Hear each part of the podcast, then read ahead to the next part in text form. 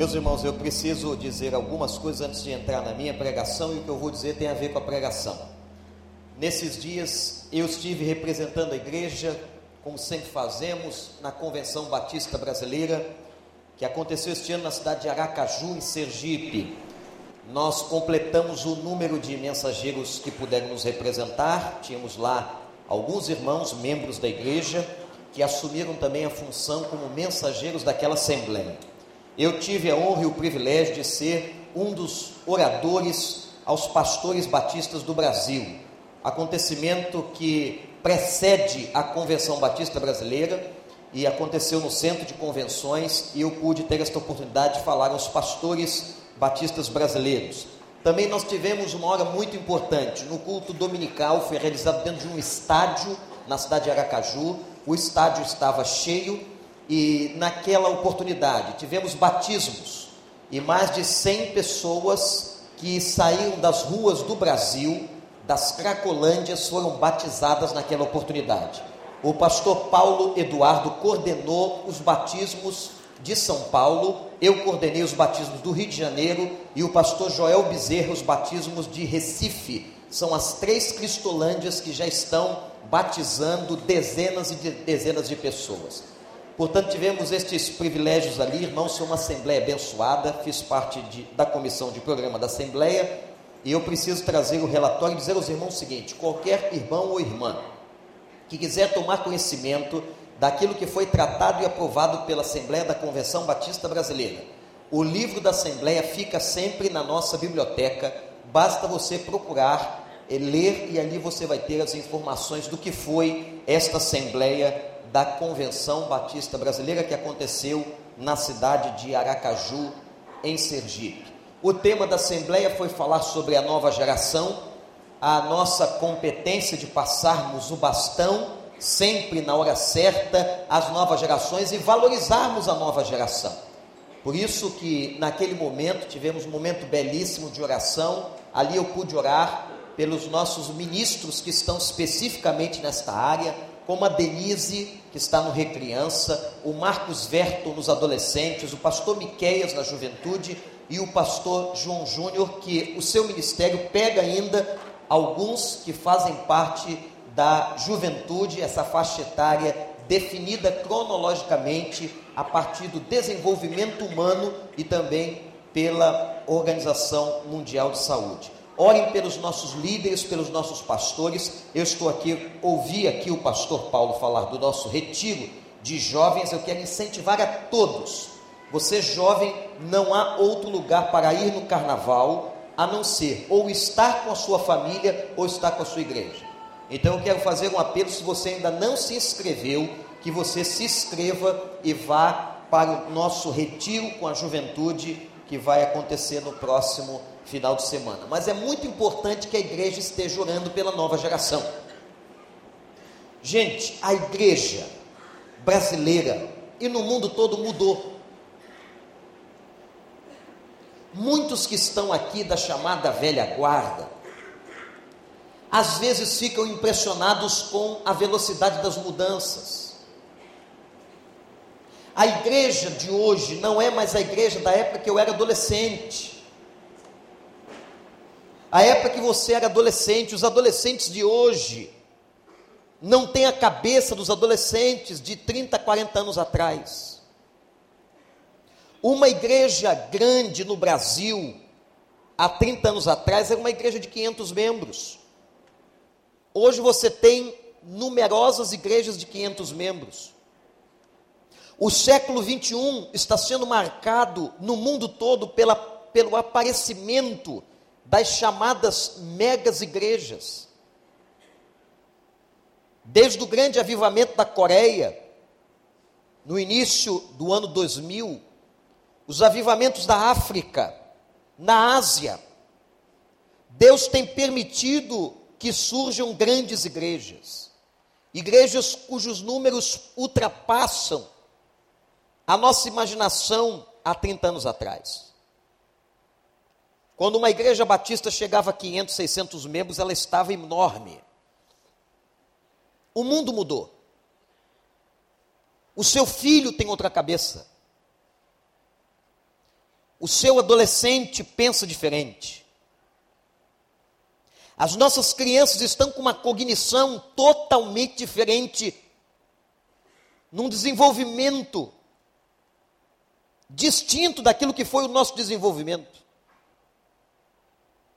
O meu filho, como seu filho, pega um tablet, um iPhone e começa a operar nele coisas que você não sabe operar. O que aconteceu com esse desenvolvimento tecnológico é que a cognição muda de status. Nós temos crianças mais inteligentes.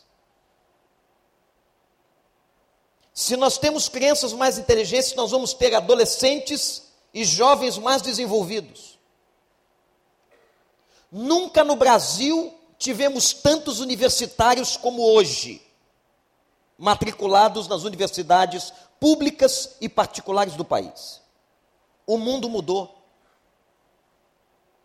O mundo mudou, as instituições mudaram. A igreja mudou. É muito interessante porque todos nós temos uma característica, nós somos conservadores. Isto é, nós gostamos de conservar alguns hábitos. Você conserva até o lugar que você senta na igreja. Tem turma que eu só vejo aqui. Se eu quiser saber se veio a igreja, eu só olhar para cá. Tem turma que só senta ali. Se eu quiser saber se veio na igreja, é só olhar para ali. E por causa da nossa natureza, nós questionamos a velocidade das mudanças. E nós temos medo de todo tipo de mudança. Nós temos medo dessas crianças, desses nerds com aquelas caras de doido, olhando para a gente, falando coisas que nós não sabemos, com quatro, cinco idiomas, às vezes, na ponta da língua. Um dos estudos bíblicos, ou melhor, as manhãs na Convenção Batista Brasileira, foram de estudos bíblicos com o pastor Roberto Silvado, pastor da Igreja Batista do Bacaxeri, em Curitiba, que aliás foi eleito presidente da convenção. E o tema que ele abordou foi santidade na era digital. Como é que eu vou me manter santo? Como é que eu vou me manter uma pessoa aos pés de Deus diante de toda essa tecnologia, as informações que entram nas nossas salas, nas nossas casas, pelo iPad dos nossos filhos, pelos iPhones, pelo Twitter, eles são tão rápidos que eles informam o momento que eles estão trocando de roupa.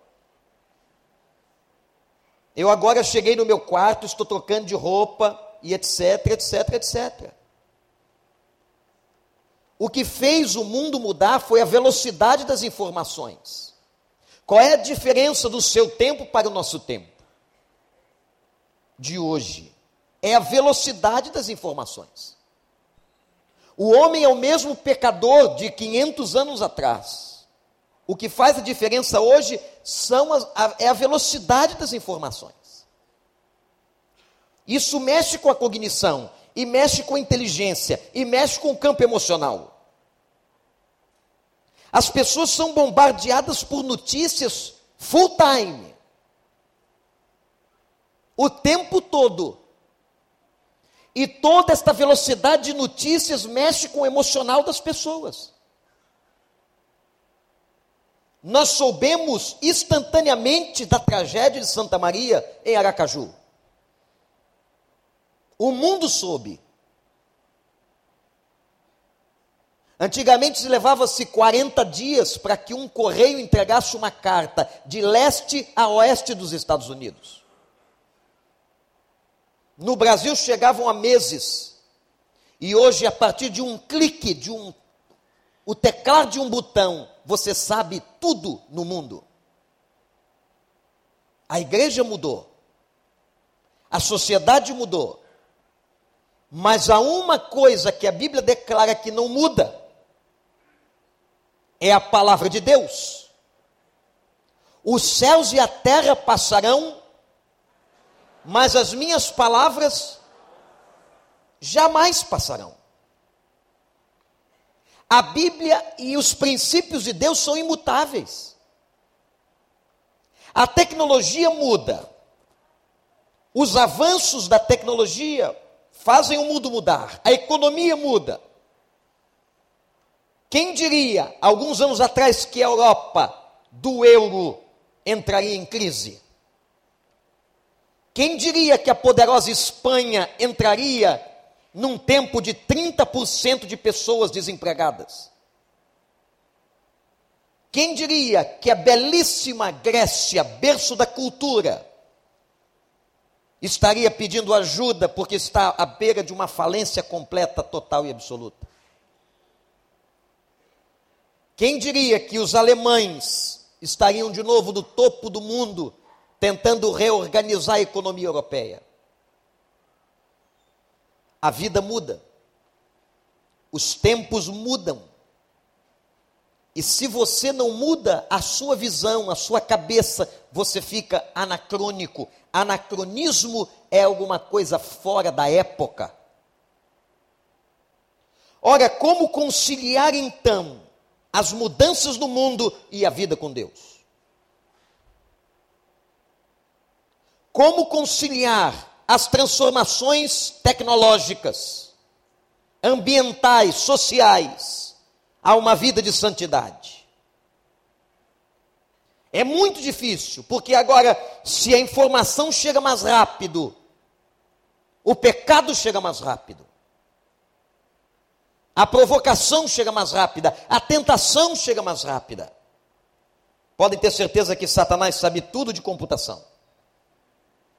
E tem operado magistralmente em muitas famílias, já conseguindo desfazer casamentos, já conseguindo provocar lascívia, adultérios, ele sabe informática como ninguém. A quantidade de casamentos hoje destruídos porque a mulher descobriu no e-mail do marido alguma coisa sobre uma amante. O pai descobre a homossexualidade da filha no Facebook. Quando Santos Dumont viu o avião sendo usado na Primeira Guerra Mundial para lançar bombas, ele entrou em depressão, que foi a causa primária da sua morte. Mas o mesmo bem que Deus deixa o homem descobrir, a mesma tecnologia, o mesmo gran finale tecnológico pode ser usado para o bem ou para o mal. Eu posso usar um avião para conduzir um doente e salvá-lo num hospital especializado nos Estados Unidos mas eu posso usar um avião para derramar dele bombas atômicas, como aconteceu em Hiroshima e Nagasaki. E nós estamos aqui.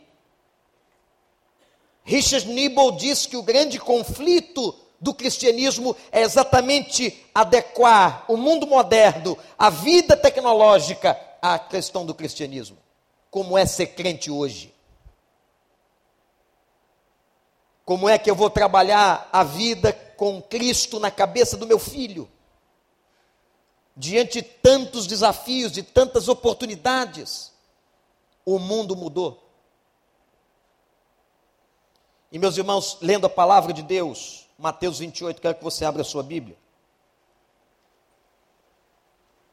Eu estava orando ao Senhor antes da virada do ano,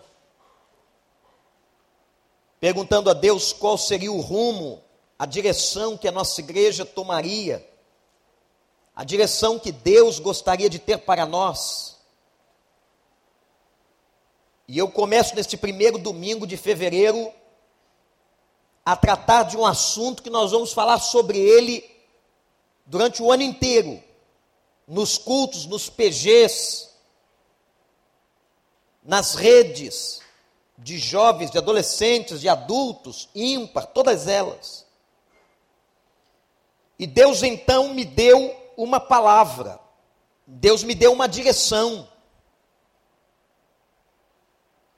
E é nessa direção, e agora eu tenho que, tendo convicção da direção de Deus, que não é uma coisa da carne do homem, que não é uma coisa da emoção, que não é uma coisa da visão limitada do indivíduo, mas tendo certeza do que Deus quer, eu agora tenho que começar a transmitir a visão à igreja. Deus primeiro fala ao profeta, fala ao líder, e ele então transmite a visão ao povo. Qual é a visão que Deus tem para nós nesse tempo? O que Deus quer de você? Porque se Deus colocou você e sua família aqui, é porque é um propósito. Eu tenho dito e repetido: ninguém está numa igreja apenas por vontade própria. Há desígnios da soberania de Deus, ao dedo de Deus. Então, se nós estamos aqui, na congregação do recreio, que faz parte da grande congregação de Cristo no mundo, qual é o propósito de Deus para esta congregação nesse tempo? O que Deus quer de nós? Porque é aqui que você vem com a sua esposa, com seus filhos. É aqui que você está. É debaixo dessa autoridade espiritual que você se coloca e foi colocado por Deus. Portanto, para onde estamos indo? Estamos diante de um mundo em evolução, em movimento tecnológico, científico, e temos do outro lado a Bíblia, os preceitos de Deus que são imutáveis. Nada do que está acontecendo no mundo muda a Bíblia, muda a palavra de Deus. Princípios são princípios, valores são valores, Bíblia é Bíblia. Nós adequamos e podemos adequar qualquer metodologia eclesiástica, amados, mas a palavra de Deus permanece a mesma, ontem, hoje e o será eternamente. Você crê assim? E agora, como que nós vamos conciliar e resolver essas coisas? Como é viver uma vida de santidade nessa era digital? Como é que a igreja vai se comportar agora com um desafio em que ela não prega apenas num bairro, mas ela entra nas mídias eletrônicas. Como é que nós vamos encarar isso? Uma igreja que acessa milhões de pessoas por um clique na internet. Uma igreja que pode entrar pelo rádio, pelas ondas do rádio. Uma igreja que pode entrar na casa das pessoas. Como é que nós vamos lidar com isso? E vejam onde Deus nos colocou. A igreja do recreio está hoje em todas as mídias tecnológicas pregando o evangelho. Ela não faz outra coisa nas mídias. Ela prega o evangelho. Louvado seja o nome de Deus. Não estamos fazendo outra coisa, estamos cumprindo o nosso ministério. O ministério da igreja Agora, como que nós vamos adequar tudo isso, viver nisso? O que é que Deus espera de nós? E Deus me deu uma palavra. Esta palavra, e eu creio que a revelação de Deus vem assim, porque o que eu pedi a Deus foi específico. Senhor, o que é que o Senhor quer que nós trabalhemos no ano de 2013 na primeira igreja batista do Recreio? Qual é a direção? E Deus me deu uma palavra, que eu quero que você anote, e nós vamos escrevê-la agora no telão: a palavra discipulado. Qual é a palavra? Qual é a palavra? Por quê? E eu fiz esta pergunta a Deus: por que discipulado? Por que uma palavra tão comum? E o Senhor começou a mostrar por quê. O problema é que nós estamos, e as igrejas, de um modo geral, estão recebendo dezenas e milhares de pessoas todos os dias. Mudou a configuração evangelística do Brasil. Mudou a configuração evangelística. As igrejas estão cheias de pessoas, recebendo cada vez mais pessoas. As igrejas, independentemente da denominação, estão crescendo. Mas qual é o problema hoje? Qual é o cerne da questão? Está não na quantidade de crentes, mas está na qualidade da vida do crente. O problema que nós temos que tratar a nível de Brasil evangélico hoje é o problema da formação do discípulo. Da qualidade do discípulo. Não basta as pessoas estarem no templo, elas têm que ter compromisso com Jesus. O que nós estamos vendo hoje? Nesse mundo tecnológico de transformações, muita heresia. E uma multidão de gente sendo enganada. Pastores que arrebanham pessoas pelo carisma pessoal são competentes quanto ao carisma pessoal, isto é inegável. Um pastor que lota um templo de 20 mil pessoas, 50 mil pessoas, às 7 horas da manhã, é inegavelmente uma pessoa de carisma pessoal. Mas nesse bolo e nessa leva de mensagens há muita heresia. O que é heresia? Heresia é o que é contrário à sã doutrina. Muito simples. Nós estamos tendo o enfraquecimento dos nossos púlpitos. Anotem o que eu estou dizendo. O que eu chamo de enfraquecimento do púlpito? Enfraquecimento do púlpito são púlpitos que deixaram de pregar a palavra. Há muitos púlpitos hoje que pregam psicologia, política, filosofia e Bíblia. Não. Numa outra vertente, não apenas heresias, mas o nicho evangélico se tornou o mercado aonde muitas pessoas estão ganhando muito dinheiro dias antes de viajar para Aracaju e citei isso para os pastores lá em Sergipe. Foi publicado no Globo a lista de uma revista internacional dos cinco pastores mais ricos do Brasil. Eu corri para lá para ver quem era.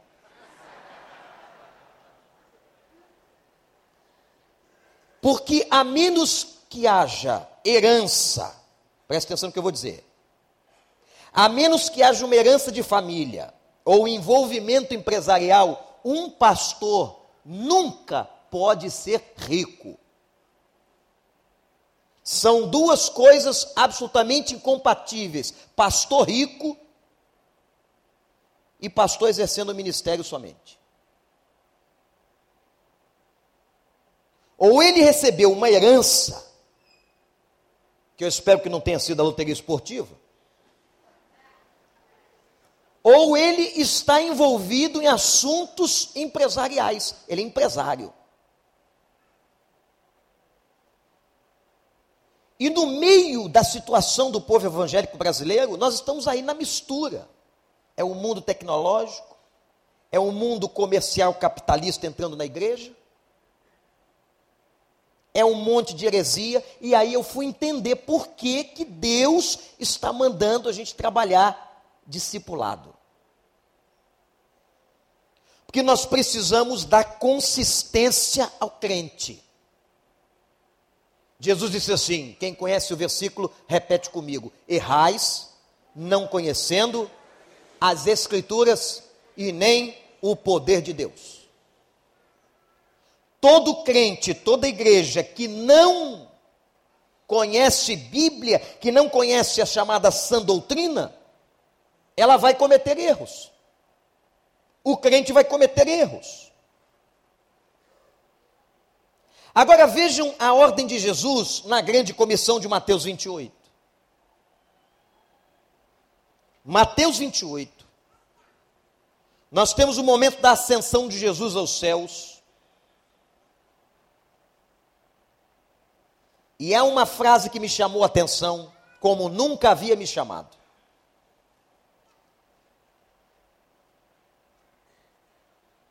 Versículo 18 diz assim: Mateus 28, 18. Enquanto Jesus aproximou-se deles e disse: Foi-me dada toda a autoridade nos céus e na terra. Então a ordem partiu de Jesus. E ele recebeu para dar a ordem toda a autoridade. Portanto, vão e façam discípulos façam discípulos. Nós temos, como diz o verbo do gerúndio, continuar fazendo, fazer sempre. Fazer discípulos não é uma tarefa de Deus. O texto está tratando aqui da formação do discípulo do caráter do discípulo, do perfil do discípulo, da qualidade do discípulo.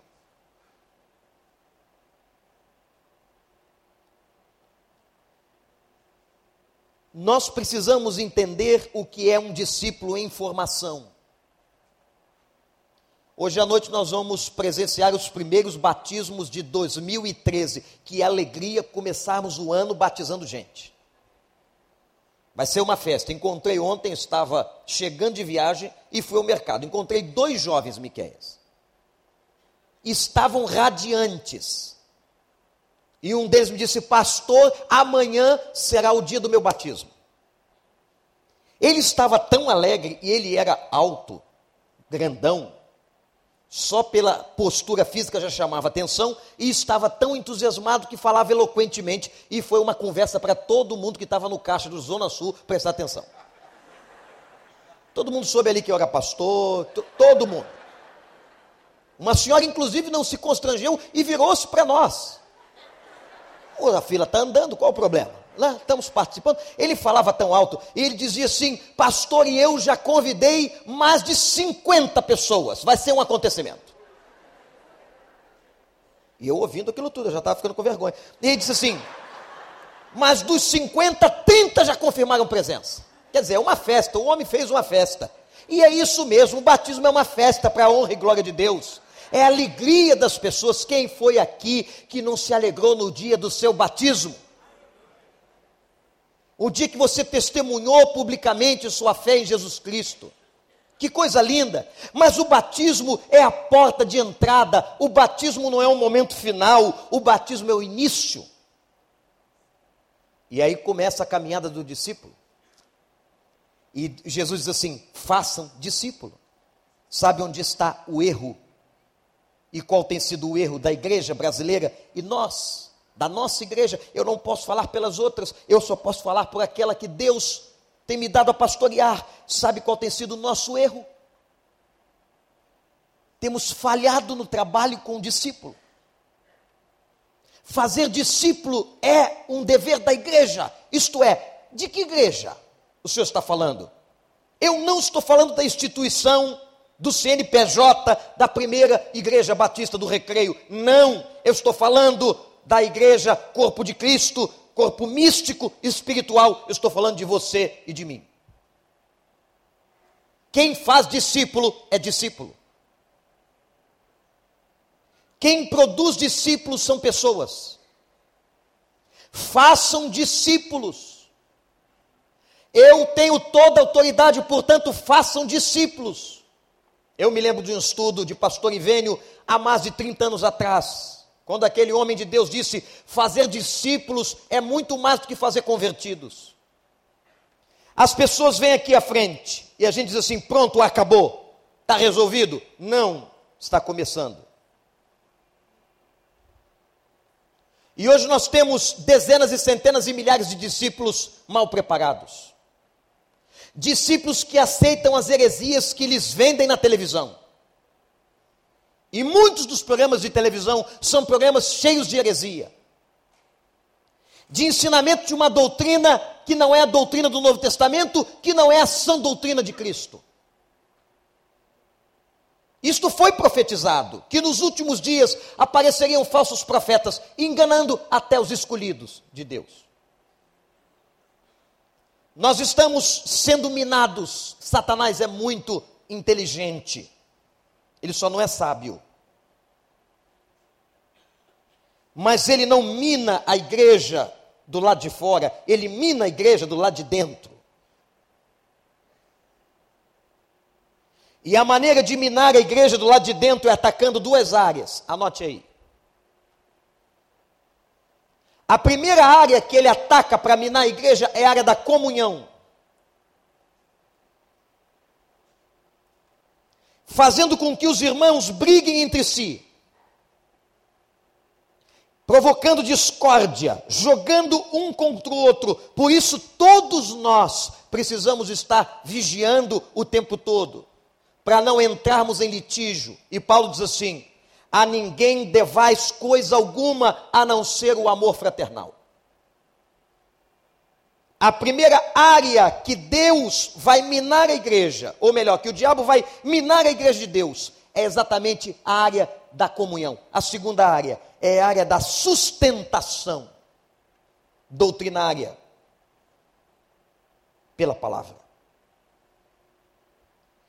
Quando Satanás consegue atingir a unidade, ou quando ele consegue atingir a questão doutrinária, ele enfraquece a igreja. Ele divide a igreja. Irmãos se levantam contra irmãos. Essas duas causas têm sido as principais causas da divisão de igrejas na história: os problemas de relacionamento e os problemas doutrinários. Então, como é que nós vamos resolver isso? Nós vamos resolver isso atacando a base e trabalhando o discipulado. Façam discípulos. Nós precisamos cuidar do discipulado. Irmãos, esta foi a palavra de Deus ao seu pastor para que eu os entregasse. Vocês fizeram aqui uma comemoração que muito agradeço, celebrando a Deus por um ano de vida, mas o mais importante é que nós sejamos obedientes ao chamado. Não adianta você chegar ali fora, me dar um tapinha nos ombros, desejar feliz aniversário e você não entender que eu trago para você uma palavra de Deus e você obedecer a Deus. Eu sou apenas o vínculo, o viés, o canal. A palavra de Deus para nós em 2013 é discipulado. E nós vamos passar o ano falando sobre isso, ensinando sobre isso. Como ser discípulo total de Jesus. Discipulado total. Como é que na minha totalidade eu vou ser um discípulo? Como é que eu vou ajudar na formatação do discípulo? Eu quero lhes recomendar três coisas. Mediante esta palavra de Mateus 28, façam discípulos. Que são, na verdade, ações muito práticas. Primeira, mantenham seu vínculo devocional. Cada crente orando e lendo a Bíblia em casa. Cada crente orando e lendo a Bíblia em casa, fazendo jejuns e orações, colocando-se diariamente diante de Deus, não deixa as promessas do final de ano desaparecerem, não. Não faça daquilo um momento apenas emotivo mas que você tenha uma vida com Deus. Na palavra, na oração, na súplica, na obediência. Seja fiel. Seja obediente a Deus nos seus dízimos, nas suas ofertas.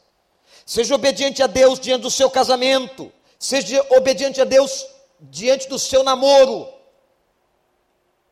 Seja obediente a Deus na sua universidade, seja obediente a Deus na sua escola, seja obediente a Deus no seu trabalho, na sua empresa. Obedeça. A luta é grande, a batalha é árdua. Nós só podemos, como diz o pastor Elton Rangel, caminhar de joelhos. Primeira recomendação: mantenham vida devocional diária. Tomei uma decisão e quero cumpri-la até o fim dos meus dias, de não dormir uma noite sequer sem antes me ajoelhar ao Senhor e para o Senhor. Mantenha uma devoção, porque Deus honra os obedientes. E aquele que planta uma vida espiritual elevada vai colher uma vida em elevação. Você é responsável pelo que você planta. Plante bem, plante com Deus, plante espiritualidade. Não faça da sua vida uma vida apenas domingueira mas que você tenha vida com Deus em nome de Jesus.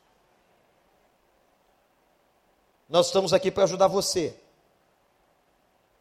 Por isso que nós investimos na PPH, nessa revista trimestral que ajuda o crente a fazer uma devocional diária. Por isso que nós estamos aqui também investindo para que você não só evangelize, mas há artigos nessa revista aqui que podem abençoar a sua vida. Por isso que a nossa igreja, e eu tenho reiteradamente repetido isso daqui, investe até hoje na escola bíblica, na escola da Bíblia.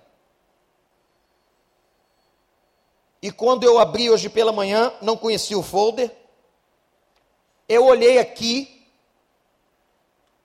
e todas as áreas da Bíblia são contempladas aqui. Tem área de Novo Testamento, de Velho Testamento, de interpretação da Bíblia, de introdução à Bíblia. Os fundamentos bíblicos estão aqui. Os cursos para você gratuitamente. Pessoas preparadas para ensinar, que têm o dom do ensino. O ensino de uma igreja não está sob propriedade exclusiva do pastor. Deus capacita e tem que capacitar a muitos professores e pessoas com o dom do ensino para ensinar a outros. Nenhum pastor daria conta de cuidar de todo o ensino sozinho. Portanto, primeiro, mantenha sua vida devocional, busque com excelência se aprimorar na palavra, se aprimorar na oração. Temos um ministério de oração na igreja, para lhe ajudar a ensinar a orar, fazendo vigílias. Vocês vão ver que o problema, a coisa depende muito mais de nós do que de Deus. Deus já abriu as portas, Deus já estendeu a bandeja da graça. Somos nós que vamos pegar ou não. Segundo, para fazer discípulos, você tem que estar vinculado com outros discípulos. Você tem que estar na sua igreja. Infelizmente, meus irmãos, aos olhos de muitos, crente é dinheiro. Ovelha significa dízimo. E você vai encontrar muitos pastores simpáticos por aí chamando você: vem para cá, vem para cá, vem me ajudar aqui. Aí que você dá, eu sou da igreja do recreio, ela é muito grande, vem me ajudar aqui, eu preciso de você. Isso não é uma escolha pessoal. Deus tem estabelecido igrejas pequenas, médias e grandes, de acordo com a sua soberania. Se Deus colocou você aqui, Deus tem propósito para você aqui. E todo crente tem que ter a sua igreja. Você pode até visitar, não há qualquer problema de um crente visitar uma outra igreja, conquanto seja ela bíblica. Porém, você tem a sua igreja, você está vinculado na sua igreja. Você dizima na sua igreja, você oferta na sua igreja, você serve na sua igreja. Você coloca os seus filhos na sua igreja. Ninguém que se alimenta no restaurante paga conta no outro. Já viu isso acontecer? Pois está cheio de crente assim. Que para cá traz os filhos. Para cá exige tudo do bom, do melhor e de qualidade. Para cá anota se o pastor está repetindo o sermão. Para cá toma conta da liturgia. Para cá quer saber se está tudo em ordem. Mas na hora de sustentar a obra, sustenta a obra do outro. Você não come no restaurante e paga a conta do vizinho. Se Deus colocou você aqui, Ele tem propósito aqui. Você não está apenas debaixo de uma escolha, existe um chapéu espiritual sobre sua vida. A Bíblia diz que o pastor vai dar conta de todas as ovelhas. Eu sou responsável, como todos os pastores de rede são responsáveis por cada ovelha. Vocês sabem qual é a ordem hoje para cada pastor? Convocado por esta igreja para tempo parcial ou tempo total, a palavra é a seguinte: vocês vão tomar conhecimento agora. O ministério de vocês, prioritário, é cuidar de pessoas. Eu não quero vocês em gabinetes, em escritórios. Pastor tem que estar junto de ovelha. Pastor tem que cheirar ovelha. Pastor tem que pastorear. Eu não me interesso e não quero hoje. Essa é a minha cabeça, como disse o pastor Paulo com 50 anos de vida. Apesar desse corpo de 40. A mim não interessa ninguém que vem apenas aqui fazer serviço burocrático. Cada pessoa que trabalhar nos ministérios desta igreja, no pastorado desta igreja, ou em qualquer área, tem que estar preocupada com gente.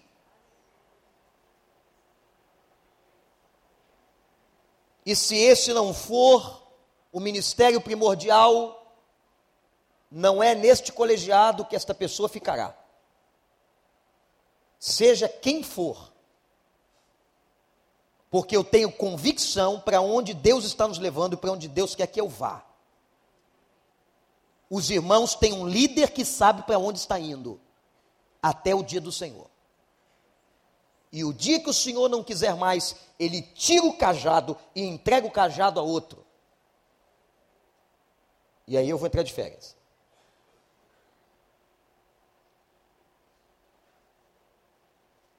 Mas agora nós temos que preocupar com gente. Os nossos olhos têm que estar voltados para as ovelhas. Se você tem uma ovelha que saiba que está desgarrada, vá ao pastor da rede. É adolescente, vá ao Marcos. É jovem, vá ao Miqueias. É jovem casado, vá ao João. Traga os nomes, anote, venha. Nós temos e queremos estar atrás de cada ovelha, para que nenhuma delas se perca. Isso é uma questão espiritual. Isso não é uma questão apenas de vontade de cuidar. Não, isso é espiritual. O pastor dá conta das suas ovelhas.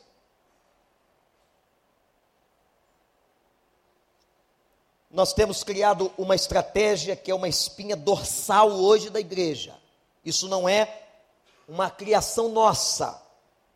Deus deu esta visão a todas as igrejas no mundo que estão crescendo, independente da denominação que é a visão bíblica neotestamentária dos pequenos grupos, que uns chamam célula, outros chamam os PGs, outros chamam de grupos familiares, não importa. A igreja do Novo Testamento era estruturada em pequenos grupos nas casas. Éfeso não tinha templo cristão. Tessalônica não tinha a primeira igreja batista de Tessalônica. Colossos não tinha a igreja metodista de Colossos. Não havia templo. Vou repetir: não havia templo. As pessoas se reuniam de casa em casa.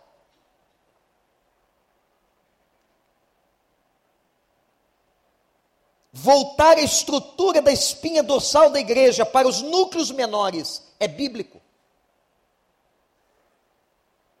Porque ali no PG vai ter pastoreio, vai ter discipulamento, vai ter ensino.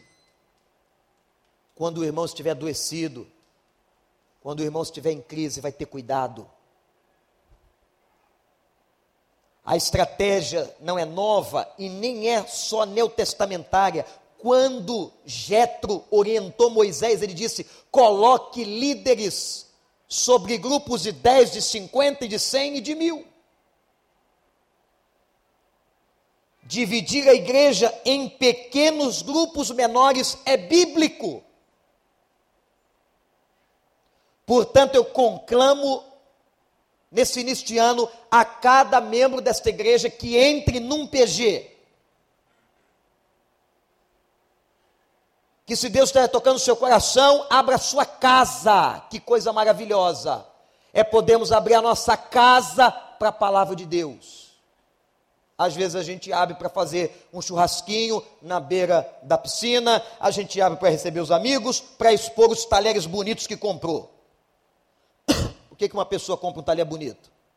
Pode comer com de plástico, mas ela compra porque ela quer mostrar sua louça aos seus convidados. Ela quer servir bem. Quem sabe Deus não está tocando em você para você abrir a sua casa para Ele.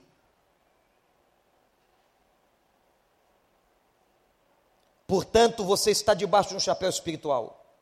Você está debaixo de uma direção. Qual é a palavra de ordem para 2013, Igreja do Recreio? Qual é a palavra de ordem? Nós vamos falar tudo possível que essa palavra possa ensinar. Tudo. Para dar aos irmãos e à nossa igreja sustentação doutrinária, bíblica e de sã doutrina. Vocês estão comigo ou não? Mas que a mim ruim. Estão comigo ou não? Queremos crentes não em quantidade, mas em qualidade de vida. Por isso que estamos oferecendo o que estamos oferecendo a você. Na escola bíblica, que não invalida o PG, e o PG não invalida a escola bíblica. São duas coisas distintas que se complementam e são necessárias. Vamos ter os nossos treinamentos de líderes. Ah, pastor, nós não sabemos fazer isso aqui. Vamos aprender. Como é que a Bíblia ensina? Como é que a Bíblia está dizendo? Vamos aprender. Primeira ordem. Primeira palavra de ordem, vida devocional. Segunda palavra de ordem, comprometimento com o corpo de Cristo, onde Deus colocou você. Vamos servir. Vamos estar nos colocando para Deus. Ninguém trabalha para pastor algum. Você trabalha para o Senhor. E por último, fazer discípulos. Diego escreve agora para a gente: evangelizando a todos, mas discipulando um. Essa aqui é a meta espiritual da sua vida esse ano. Discipular um. Não estou preocupado com quantos anos de crente você tem.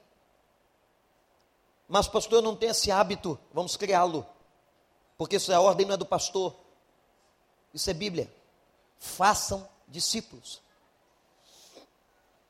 Evangelizar, você vai evangelizar todo mundo. Você vai falar no metrô, no BRT, no táxi, no trabalho, na escola, na universidade, com o vizinho, para todos você vai falar Jesus salva. Para todos você vai testemunhar, mas você vai agora escolher um e discipular um. O que, que é discipular? É ensinar ele o que você aprendeu. Só isso. Quem que vai cuidar dos bebezinhos que vão sair daqui hoje? Aqueles projetos de tartaruguinhas que tem no Brasil, elas nascem na água. E se elas não forem cuidadas, elas morrem. São muito frágeis.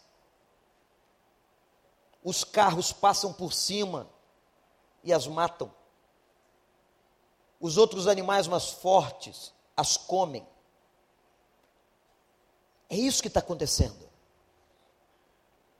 Nós não podemos deixar que a nossa porta dos fundos seja tão grande quanto a porta da frente de entrada. Sabe o que eu quero dizer com isso? Deus tem nos abençoado muito. Todo domingo tem gente se decidindo a Jesus aqui, aleluia. A cada ano, centenas de batismos. Mas nós não podemos deixar que eles se percam, que as portas dos fundos sejam grandes para que eles se vão. Eles só não se vão se eles forem cuidados e se eles tiverem consistência. O maior desafio que nós temos agora diante de nós é formarmos discipuladores. E você, meu irmão, que já tem tantos anos de crente, a sua responsabilidade ainda é maior. Nós não podemos ficar na apatia diante de uma ordem de Jesus, é para todos, façam discípulos. Eu tive um discipulador. Como é que eu ia me manter se Deus não levantasse um discipulador? Pais não crentes, mãe envolvida no catolicismo e na, no espiritismo, um pai ateu, 14 anos, como é que eu ia me manter? Ainda encontrei um grupo de crentes que tinham resistência de receber gente nova. Eu nunca vi isso, mas tem. Ah, pastor, não vamos crescer, não, está tão bom. Vira, parece uma confraria só das nossas famílias. Olha que coisa linda. Isso não é igreja, isso é clube. Igreja tem porta aberta para entrar todos que quiserem beber e comer do banquete do rei. Igreja não é uma confraria de particulares.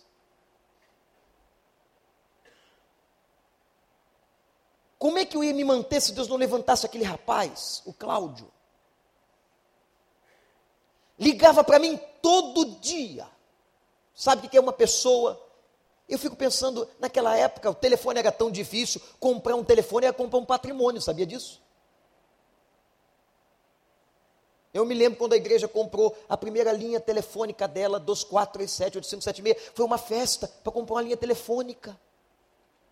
Hoje não. É muito mais fácil falar com o discípulo. Ele ligava todo dia, ele discutia a Bíblia comigo, ele ensinava, eu perguntava, mas por que que ele respondia? Porque eu estava ali. E ele estava perto de mim. Eu quero desafiar você e você vai ver que não há coisa mais prazerosa do que você formar um discípulo. Quem sabe você mesmo conduzi-lo às águas do batismo. Coisa mais gostosa é trabalhar com um crente novo. Você vai ver que, olha, não dá tempo para reclamar. Não dá tempo. Não dá tempo para ficar procurando os defeitos da igreja. Que a pessoa vai achar, porque defeito na igreja, nós somos a igreja, existem muitos. Muitas imperfeições. Agora, quando você tem um algo maior, pelo qual você luta e se preocupa, é diferente. Você vai estar cumprindo uma ordem do Senhor, você está formando. Então eu quero que você agora ore, comece a orar hoje. Eu não sei se vai levar uma semana ou se você já tem o um nome, mas você vai orar por um nome. O desafio espiritual para todos que estão nesta igreja, você vai ter que ter um discípulo. Uma pessoa, mas eu nunca fiz isso, pastor. Vamos aprender. Nós vamos fazer cursos aqui. Vamos convocar a igreja, quem quiser. Para aprender como cuidar da pessoa. É coisa básica. É como se aprende a cuidar de um bebê. Ninguém sabe. Alguém fez, antes do filho nascer, curso para cuidar de bebê? Não. A gente vai aprendendo a dar papinha para ele, a trocar a fralda, ajudá-lo a andar. É isso. Discipulado é vida na vida, é transmissão de vida, é só isso, não precisa de livro. Não precisa de ir para o seminário, não precisa de grande tecnologia. Só precisa de coração, de amor. E de você dizer a ele: viver com Jesus é assim. É simples. Mas nós nos tornamos muitas vezes domingueiros e achamos esse é o grande engodo do diabo, que ser crente é isso aqui, é viver só na grande celebração. A grande celebração é maravilhosa, dominical, é fantástica, é estimuladora, é motivadora, mas eu tenho que viver o dia a dia com Cristo. Façam discípulos. Foi ordem dele não é uma opção, não é se você tiver fim, se você quiser, faça. Eu não sei quem vai ser o seu discípulo, mas eu quero desafiar você a começar a colocar em oração. E olha, ora rápido, hein? Tem muita gente precisando. E se você não tiver nome nenhum, fica tranquilo que nós vamos te dar um nome. Nós vamos colocar um novo convertido na tua mão. Ó, ajuda esse aqui. Ajuda essa mulher, ajuda esse rapaz, ajuda esse adolescente, ajuda essa senhora, ajuda esse homem. Nós vamos ver o que Deus vai fazer aqui, no sentido espiritual, se nós obedecermos esta palavra. Façam discípulos evangelizando a todos e discipulando um. Vai ser o nosso lema. Vamos repetir? Evangelizando e discipulando. De novo, igreja. Vamos orar. Estamos terminando o culto. Tem muita coisa para dizer, muita coisa será dita no tempo certo. Quero que você coloque essas coisas diante de Deus. Pai, me dê um nome, me dê uma pessoa. Eu quero obedecer, eu quero ajudar, eu quero ser instrumento do doutrinamento. Talvez ela esteja sentada nos bancos da igreja com você. Peça a Deus para que você possa fazer o que Ele quer. Façam discípulos. Só assim nós vamos ter uma igreja do século 21 consistente, bíblica, forte aos grandes ataques, aos grandes ataques do inferno. Você vai agora só pedir, pai, eu quero um nome. Eu quero o nome de um. Um somente. Eu quero orar, cuidar e ajudar esta pessoa a crescer.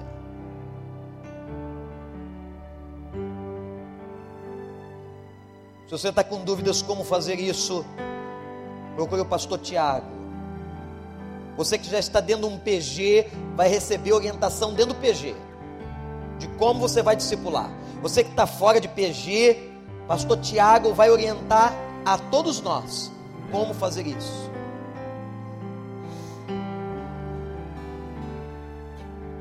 Pai,